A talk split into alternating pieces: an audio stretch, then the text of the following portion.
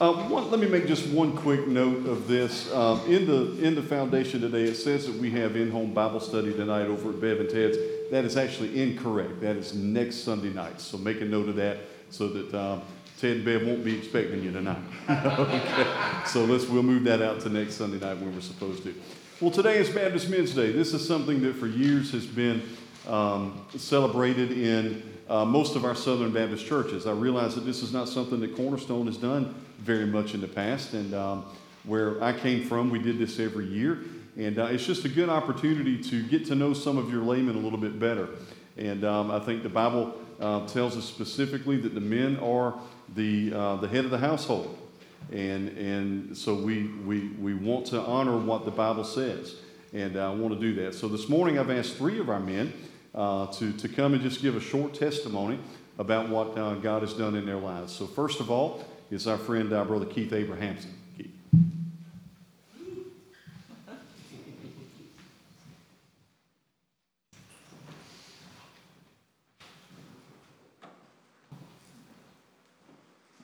Well, good morning. Good morning. Uh, I just want to say God is pretty amazing. Um, just in the fact that this morning, obviously, we're going to have three gentlemen talk today, each of us giving our testimony. And it's funny how that kind of relates right into the child, children's time story about the three trees and uh, how Jesus Christ is kind of the carpenter. He's going to mold us into what he needs us to be. And experiences in our life is part of that, that process. And I'm going to talk a little bit about that through my testimony today. So I do want to introduce you who I am for some of you who don't know. My name is Keith Abrahamson. And uh, I'm going to ask you for your forgiveness and patience while I talk through this. I'm not a very well spoken person as well as a speaker, so this, to this, to me, is terrifying.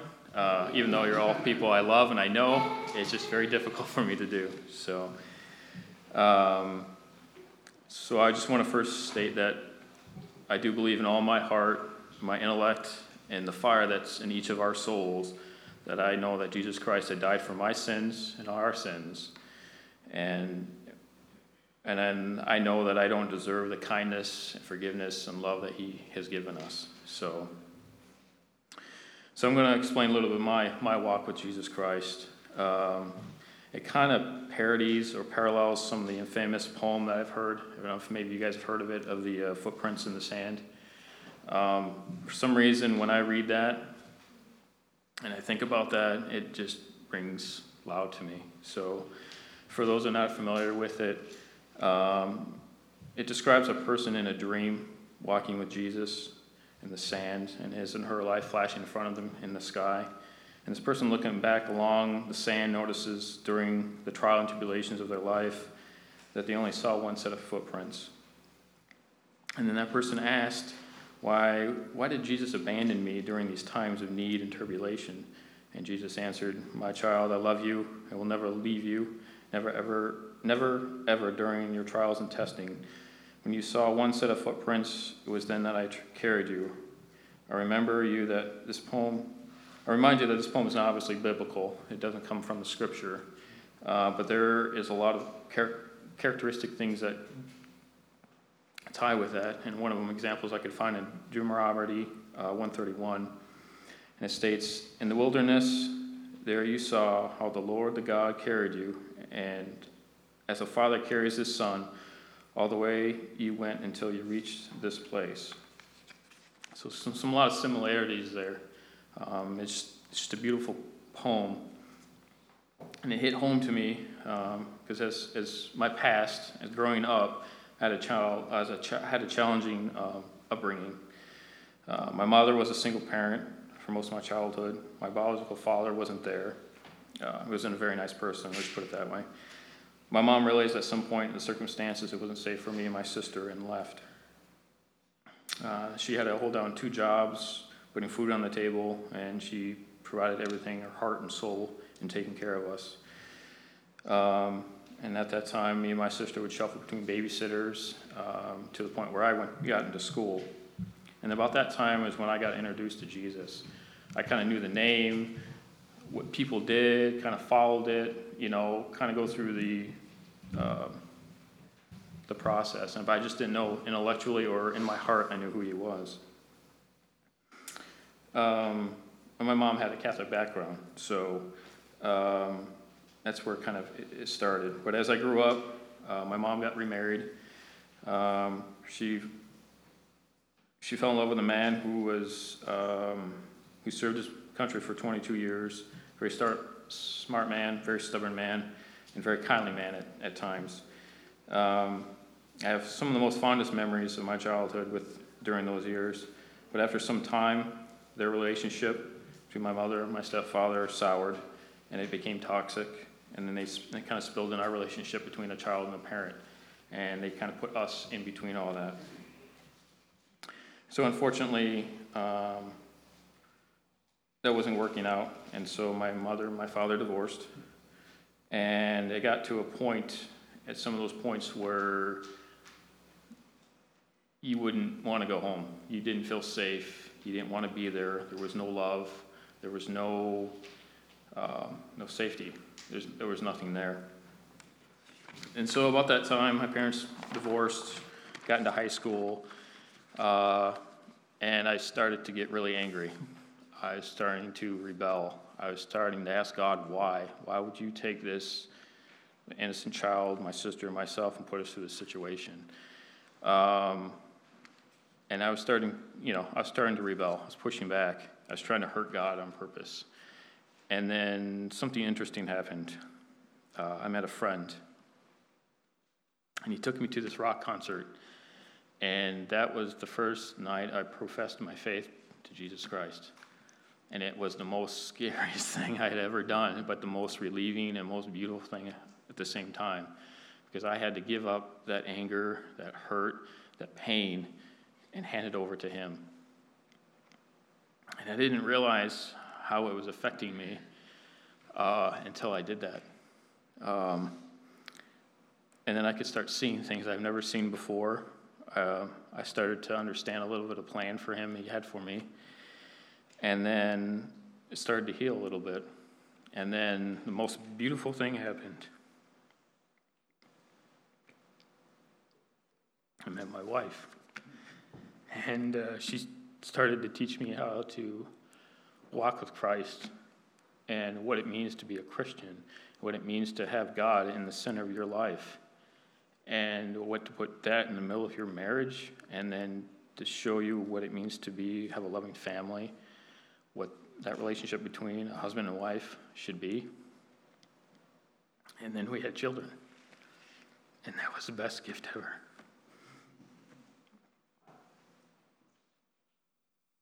But um, he did chal- he did challenge me. I still have to I still have to work at these things every day, and um, they have taught me a lot.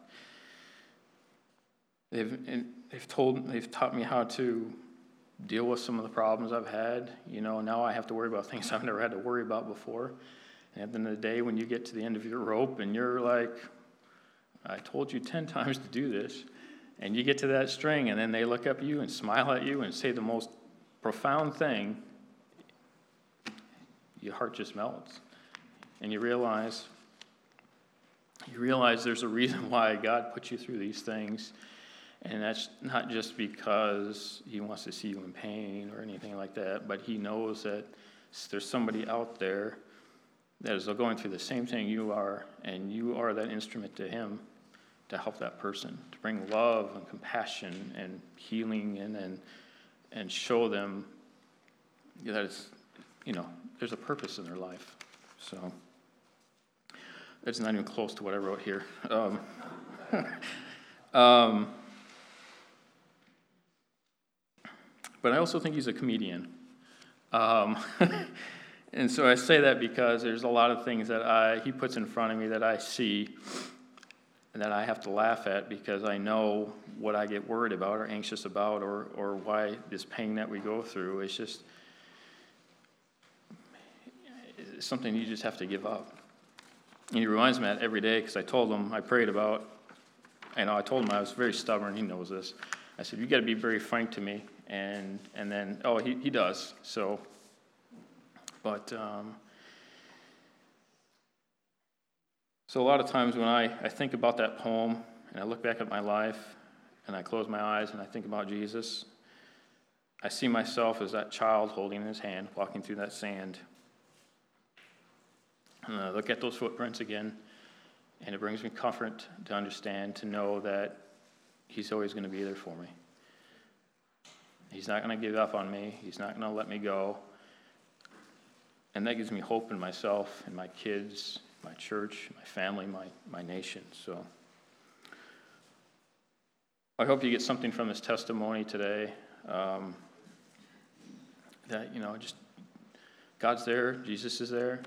Don't give up on him. He won't give, he definitely won't give up on you. And there's always somebody there to help you through any trials and tribulations you may be having. Um, so thank you for listening.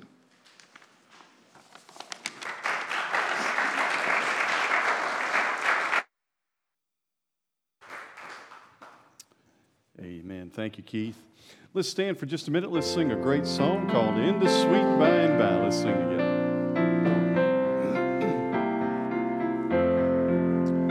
There's a land that is fairer than day, and by faith we can see it afar.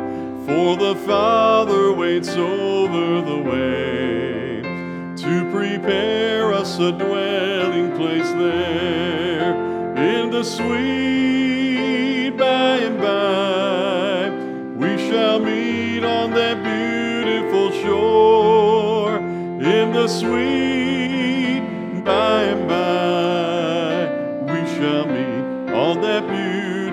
shore. We shall sing on that beautiful shore the melodious songs of the blessed and our spirit shall sorrow no more. Not a sigh for the blessing of rest in the sweet by and by. We shall meet on that beautiful shore sweet by and by. We shall meet on that beautiful shore to our bountiful Father above. We will offer our tribute of praise for the glorious gift of His love and the blessings that hallow our sweet by and by. We shall meet on that beautiful shore in the sweet by and by. We shall meet on that beautiful shore.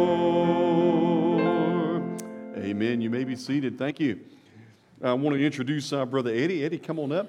Um, Eddie and Rebecca and their children have been attending now for quite a few months, and uh, so glad to have them today. And Eddie has um, they've made themselves fixtures here, and we're so happy to have them. So I asked Eddie if he would come and share with us a little bit this morning. Thank you. Morning. Um, I've written everything down because if I don't, I'm just going to ramble and no tell where I'm going to go. But uh, sorry, I'm trying to eat this lifesaver before start talking.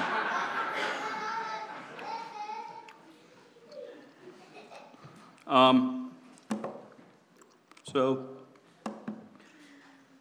and if I pause dramatically, I'm trying to find my place because I can't read this very good. So, um, but Steve asked Steve asked me to give testimony last week, I was a little hesitant because I haven't been here long, but um, I was thinking. He said, you know, God wants us to give testimony because it's not really our testimony; it's a testimony of God and His work in our lives, and it's a praise to God because He takes broken people and, and makes these wonderful things out of them, uh, much like Keith was saying. And I think a lot of our stories are very similar uh, if we all just open up and talk about those things. Um, but I grew up about 70 miles southeast of here in, in Hampton County. Many of you may know Hampton County. It's near Colleton County. Um, big thing down there is Watermelon Festival in June, and go on to Parris Island to see the Blue Angels. That's about the only exciting things that happen down there. But um, grew up down there much like anybody else would have grown up down there, rural, um, just running through the woods, playing. Um, cultural knowledge of Christianity at the very least. Um, we were what you might have called worse off than most people. We didn't have a lot. Um, even at times, we struggled to get the basic necessities, but we didn't know any different, so that was just normal for us. Um, so um, I'm fine with the minimalist. I, if I don't have what I need, it doesn't bother me. Um, how God is God's used that at different times in, in life, thankfully. Um, and we try to teach our kids that way to be content with what we have, uh, to not expect uh, more than you deserve or need. But uh, my dad worked most of his life, has, well, he's still alive, he's worked most of my entire life uh, for Ford at different dealerships. He worked in Walterboro, St. George, um, uh, down in uh, Charleston a little while. Um, my mom's a stay at home mom. Other than picking up occasional babysitting or whatever, she, she wasn't outside the house. But So I spent a lot of time at home. Uh, she watched a lot of our, our cousins that lived nearby, so we were, I was always around family. Um, uh, I didn't know many people uh, outside of my family or my school for most of my adolescence, so family was a big part of who I was and how I became who I was up to that point, much like anybody else, you know, for, for good and bad. Uh, there's a lot of good uh, that was in my family, but there was a lot that wasn't so good. Um, you know, it, looking back, uh, the dominating characteristics were broken relationships and selfishness and distrust, a lot of distrust. And um, it seemed like in the dynamic of how things played out that our household, maybe not so much my dad or my mom, but see, at least at that time, felt like my sister and I were the ones that bore the brunt of a lot of stuff of, of the, the inner family uh, finger pointing and bickering and stuff. So, grew up a lot thinking I was doing a lot of stuff wrong. Just always kind of guess the whipping boy at times. I don't have a monopoly on that in my family. There was enough of that to go around, but it just, as a child, that's how it feels to you. But I won't elaborate much more on that. We're all broken, and we all need a redeemer. So everybody's got a story to tell in that regard. But uh, I didn't spend much time in church as a child. Uh, my grandparents went to church, they're Christians. Um, their kids, my dad and his siblings, they they were forced to go to church as a child, so they kind of shunned it as they got older. Um, more of that forcing you to go to church and letting the church save the kid instead of you forming the relationship and, and, and walking alongside the children. So that that's kind of pervades the, fam- the family history. And um, so I, I had no knowledge of, of Christ or of even why he died. I just knew that he had died, and I I think I was probably like 11 before I realized that Christ was in Christmas. You know, it, it's just, um, so I, my knowledge is very superficial, and, and, my concept of going to heaven was very much works based that you had to be good enough, you had to be perfect, you had to be very pious. But uh, about the time I turned 13, my grandparents, um, they left the Methodist church they were in, and we started attending a Baptist church not far from the house. And at that time, they started turning the screws and saying, you know, you need to get to church. And um, my dad, of course, he didn't want to get fussed at by him, so he'd tell me to go to church so they would get off his back. So I went to church. But um, I got involved in the youth group, went occasionally, and that summer, summer I was I was 13 that year, um, attended Vacation Bible School, and about halfway through that week. Uh, the pastor came to the house to visit. And I, did, I didn't understand why he was coming to visit, he just came to visit. But uh, about at, when all was said and done, he had led me through a prayer of repentance and accepting Christ into my heart. Um, I don't know that I really understood what I prayed at that point. It was he was uh, he was very evangelistic. Uh, he's a good man. He teaches not far, or preaches not far from here now, but so I that occurred, uh, and later that summer we went on a planned trip uh, to uh, Summersault in White Oak. Many some of you may know what that is, but it was it's a week long youth camp uh, by the South Carolina Baptist Association and a man named Bill Cox at the time. But uh, so we went to that, and it was then that through the preaching and the worship and the small group uh, and just being around uh, other other young people that I really started to understand what the gospel meant and understand that I was broken and that I, I needed a Savior. Uh, really, the, the Holy Spirit, I felt the Spirit working. So between that week and that Sunday when we got back home, I accepted Christ and made a profession of faith that Sunday. And so it wasn't long after that I was baptized. I was discipled by the pastor for a while um, through the, can't remember, survival kit pamphlet. I don't know if they still do those, but that's what, what they were giving kids at that time. Um, but I wasn't discouraged from being a Christian at home, but I wasn't encouraged either. So it kind of just, I don't want to say atrophy, but I just plateaued where I was and I stayed there for, for a while. So it was kind of, yeah, I know God, I'm a Christian. I go to church and I hang out with my friends at youth group.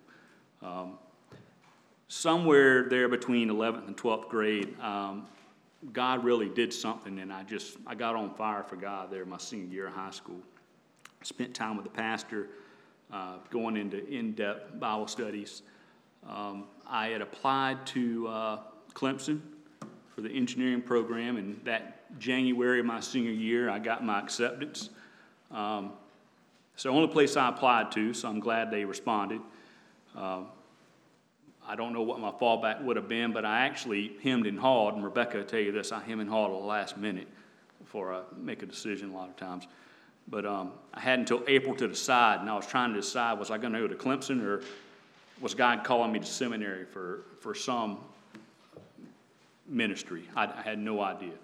Um, ended up going to Clemson. Um, just, I don't think God was calling me to, to ministry. Just, I went, ended up going to Clemson studying and getting an engineering degree. Um,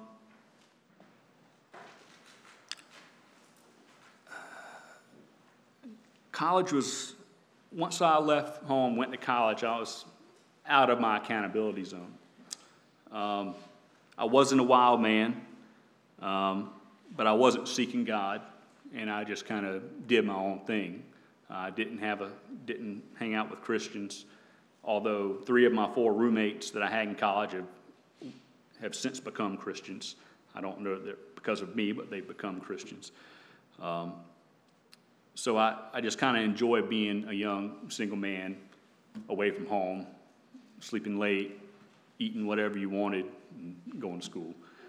Um, but God, it's amazing how faithful God is that looking back, I, he still sent people constantly in my path to bring me back. And each time I would, I would brush it off. I would know there was conviction there that I needed to, but I would just brush it off. But God kept sending at least four people, uh, one a year at least, uh, to come and, uh, and bring me back, but I, I didn't. But um, God's not going to be denied, you know, when, when He wants something. Uh, so 2001, I'm, that January, I moved to Hickory, uh, take a job there. Um, very quickly, I was isolated and alone because I was out of my college comfort zone. I was in an area where I knew nobody. Nobody had an interest in getting to know me, so it was just kind of me. And um, there's a much longer discussion I could have on that, on a lot of the details and my baggage, but suffice it to say, God pretty much just slapped me side of the head and used this period to break me down and make me realize that uh, my way wasn't going to work. I couldn't do things my way and expect things to turn out good. So, um, about that time, a coworker asked me uh, if I would come to church with him and his family. So I said, sure, I did. And uh, got plugged into a young adults group, great group of young people. Um, uh, just really had good accountability and, and good Bible study, uh, good people to hang around.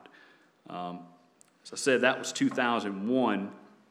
And uh, we know in September we had the terrorist attack and the economy tanked, so I was laid off in November of that year. So I went back home uh, to regroup, look for work, and I did. I actually worked with the youth in the church back home, but it was a year and three months I was home. Um, looking back, it was a good time. It was another one of those times when God teaches you faith uh, and patience and uh, just does His work. And I can see how God uh, worked and led me through that. But uh, I ended up moving to Durham later that next year uh, for a job I had up there. And um, funny, kind of the same thing happened. I got up there, got isolated, I was alone, and I kind of did my own thing again. Um, although God didn't have to work as hard to bring me back, I knew someone from Hickory that had gone to college in Chapel Hill, which was right near where I was, and she recommended a church that I ended up attending. Um, and I ended up going there, and um, through a Bible study there, I met a lot of the, what would be the core group of friends I would have, and eventually my wife. Rebecca, met her at the Bible study there. And um, it was just a great church where uh, a lot of people invested in me. Uh, it was a time where I grew in a lot of ways and where I began to learn how to wield, wield leadership and how to love people that weren't like me. Uh, that was a big thing, um, you know, growing up in the South where everybody's just like you. Church is very compartmentalized you're not exposed to a lot of different things. And, um, and the Bible church was st- still really a very wealthy church, but there were a lot of different people and different things. And a lot of people I knew, I learned how to love people that had sins that I wouldn't have thought that I would associate with uh, at times. But I've, I've, learned to love the, the sinner and not the sin. Um, one thing God taught me. Uh, Rebecca and I got married, started our uh, family there in North Carolina. And um, she's the your wife, your spouse is your ultimate accountability partner. That, that's that's uh, who Rebecca is for me. But um, we uh, had Emma. Emma, Emma and Claire were born in North Carolina, and uh, it wasn't long before we moved down here, and um, we've just been uh, living life here, uh, trying to raise our kids. But I, I will say that what God's taught me and what I've learned, um, I've learned a lot through my children. Uh, I've gotten a new perspective on God since becoming a parent because uh, things that uh, you don't think about, you think about much differently when you're a parent. And you actually see a lot of parallels between the relationship with your kids and your relationship with God because your kids will sit there and cry and pitch a fit when you're telling them to do something that's good for them, and we do the same thing to God, or tell God we're not going to do something, or we scream constantly wanting milk when it's already on the way, you know.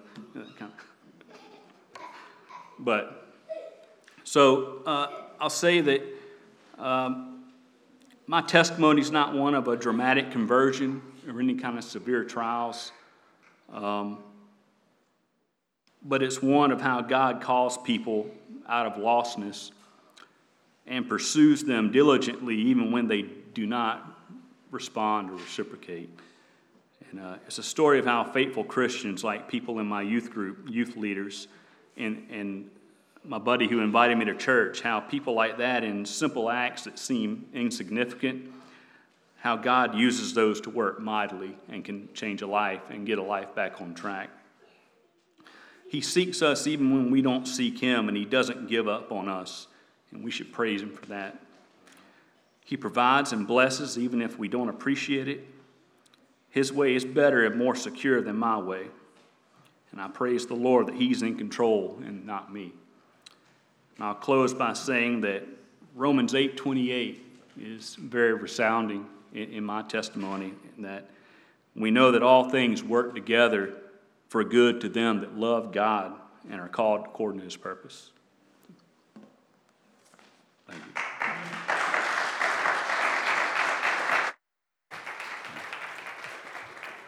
Amen. Thank you, Eddie. Brother Bill, I'm going to ask you if you will come on. And um, I've asked um, Brother Bill Aiden to close our testimony time this morning. And um, so, Brother Bill, come and speak as the Lord lays it on you. Good morning to everybody. Uh, my name is Bill Aiden. I think I know most of you, but there may be a couple people in here who I do not know. Uh, my wife and I, Van, have been coming to Cornerstone. We're starting our fifth year. That's hard to believe. We came here at the end of 2015. Uh, we came to Aiken to retire from the West Palm Beach, Florida area. And I just want to say how encouraged I am to see Keith and Eddie, two young men in our church with young families, come up here and talk about their walk with the Lord. Uh, for me, there's nothing more uplifting and encouraging than seeing young people or younger people, certainly younger than me, I'm getting pretty old at this point, uh, see young people who have figured out that the best way to live this life is by being a fully devoted follower of Jesus Christ. And that is very, very encouraging. And by the way, they're dressed a lot better than me this morning, too. uh, the first thing I would say to you is that if you are praying for a loved one to come to know the Lord, and God hasn't answered that prayer, don't give up. I didn't get saved until I was 50 years old. Uh, and I know that my parents and my brother and my sisters, and probably many people that I don't even know, were praying for me for a long time to come to salvation. Uh, and in fact, both of my parents were dead before I got saved. But what does the Bible say? There's more rejoicing in heaven over one sinner who repents than over 99 who don't need to repent. So I know my parents are up in heaven rejoicing over my salvation. So don't stop praying for loved ones that aren't saved just because God hasn't answered your prayer yet. It took God 30 plus years to answer the prayers of those people who were praying for my salvation, but He did. So don't give up. The second thing I would say to you is that God uses very ordinary people to accomplish His will. And no matter how unqualified you may feel, God can and will use you if you step out in faith. I got saved in July of 2001, and during Thanksgiving of that year, I participated in an outreach with my church in a place called Indiantown, Florida. We went out there to minister to migrant farm workers.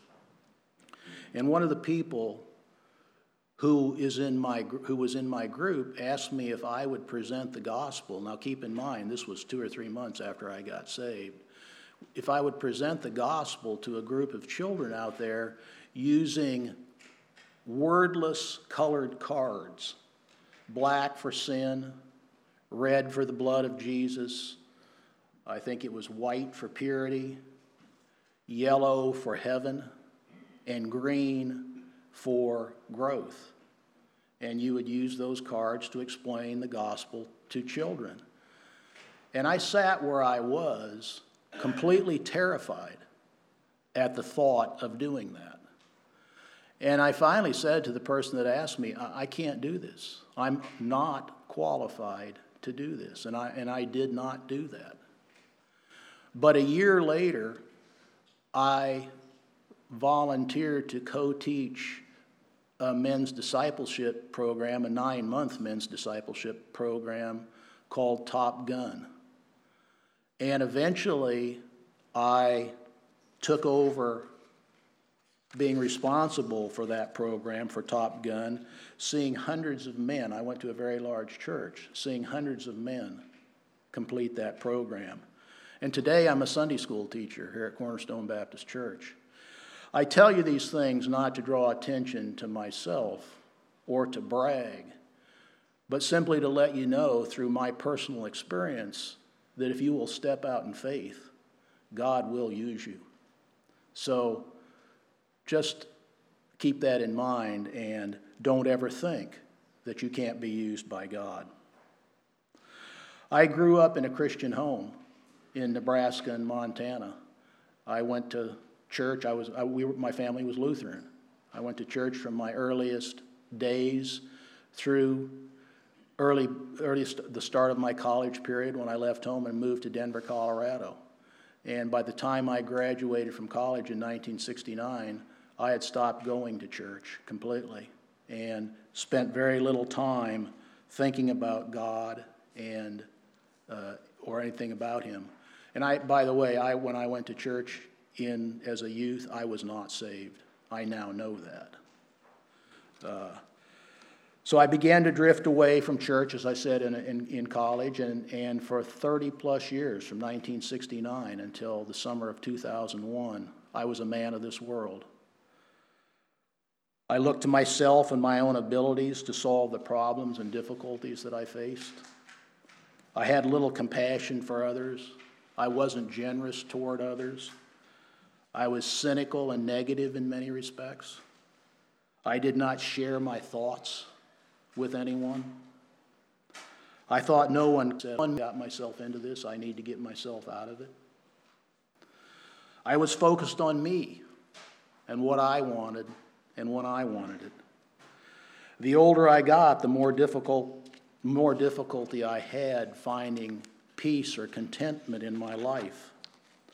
I looked for those things mostly when I was excessive use of alcohol. Then in June of 2001, I was introduced to Christ Fellowship Church in Palm Beach Gardens, Florida, by my son. That's where I met Van. That's where I got baptized and got married, on this, all on the same day, by the way. Uh, that's where week in and week out, I heard the word of God being preached. That's where I became friends with godly men who were able to model for me what it looked like to be fully devoted to Christ in my life. Thank heaven for those men. Eddie mentioned the youth members that helped him. Uh, I'll never forget the feelings and emotions that overcame me the second or third time I attended Christ Fellowship. I was literally a broken man. So in July of 2001, I recommitted myself to Jesus and truly accepted him as my personal Savior. That radically changed my life. I repented. I was going in that direction most of that time from 1969 till 2001. And in 2001, I started going in that direction. I literally turned 180 degrees in every important aspect of my life. I began to realize so many things that I did not know or took for granted prior to uh, becoming a Christian. God had been very faithful to me, even when I turned my back on Him. God had blessed me immeasurably, even though I had turned my back on Him. God's grace and mercy were a gift He had freely given me through His Son, Jesus Christ, and that covered my sins. I could not do anything to earn that forgiveness. God had a plan for my life, and that plan to this day is being executed according to His sovereign will and His time frame. I have absolutely nothing to do with that.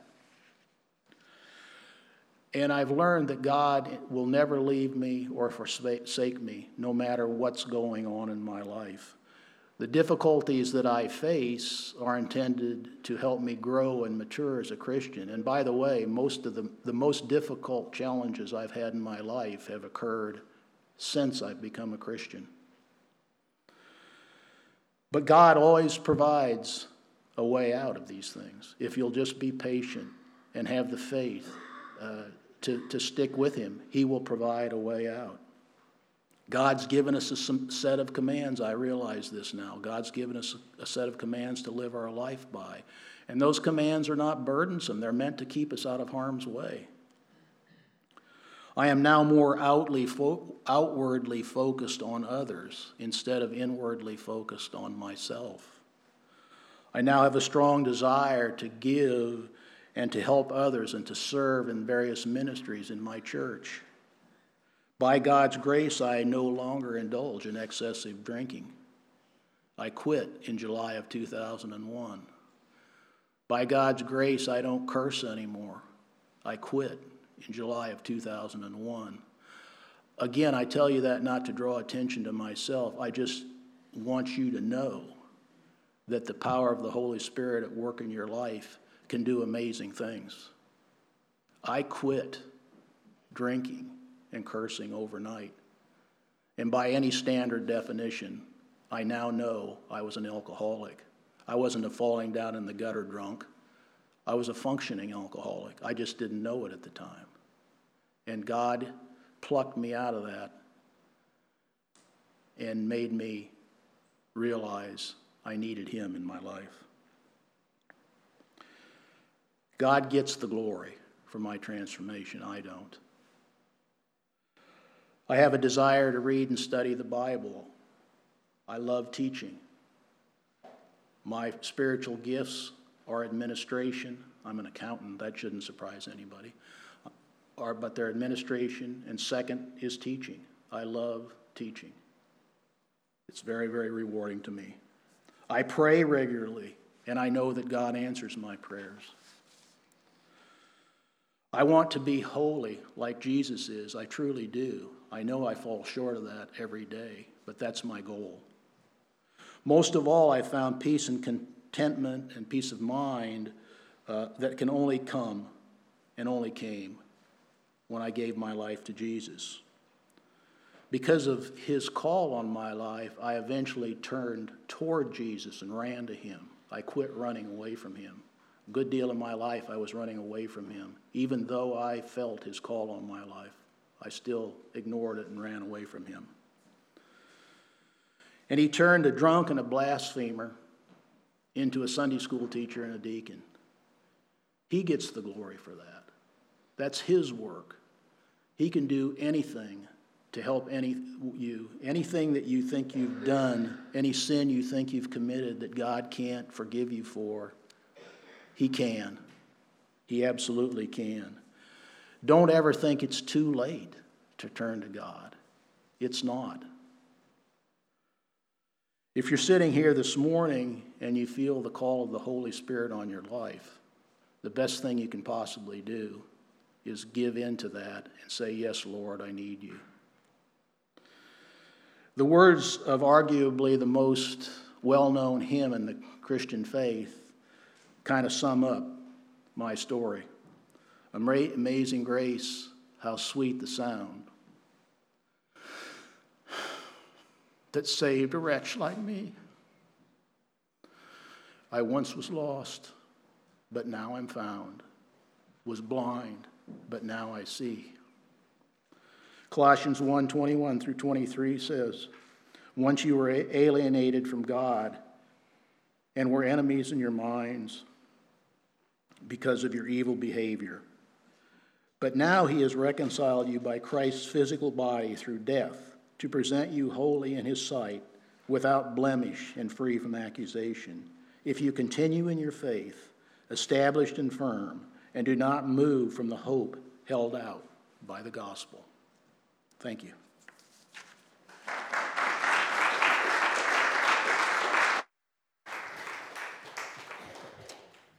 Amen. Thank you, Bill.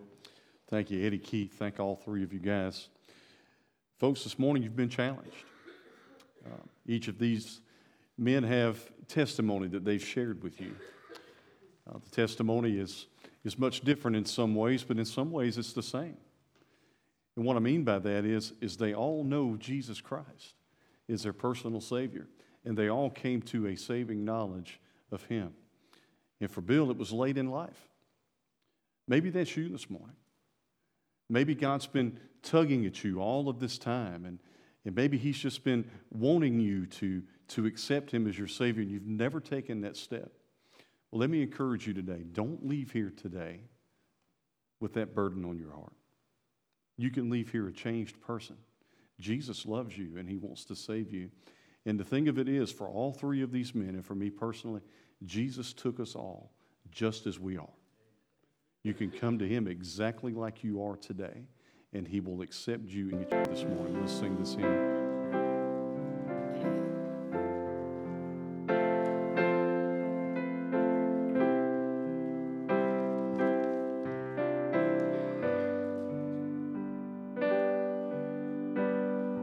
just as I am. Just as I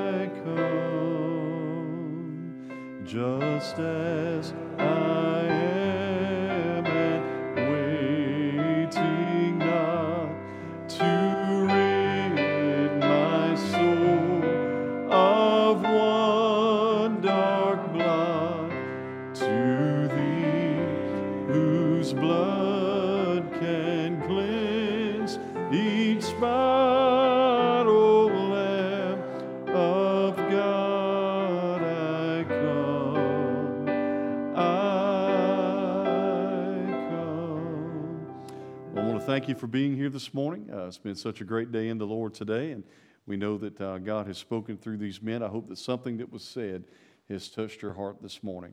Uh, just remember our church. Uh, we've got so many that are dealing with illnesses and so many different things. You can look around and tell that we're very slim this morning. People just not feeling well. So please just pray a hedge of protection around Cornerstone that, uh, that nobody else will be affected by these uh, flu bugs and the things that are going on, and that the ones that don't have it will soon be better by it. So thank you if you would do that. But thank you for being here, and uh, no service tonight over at uh, Bev and Tess, but we will meet Wednesday night as normal. Brother Ray Timmons, would you close us in prayer, please?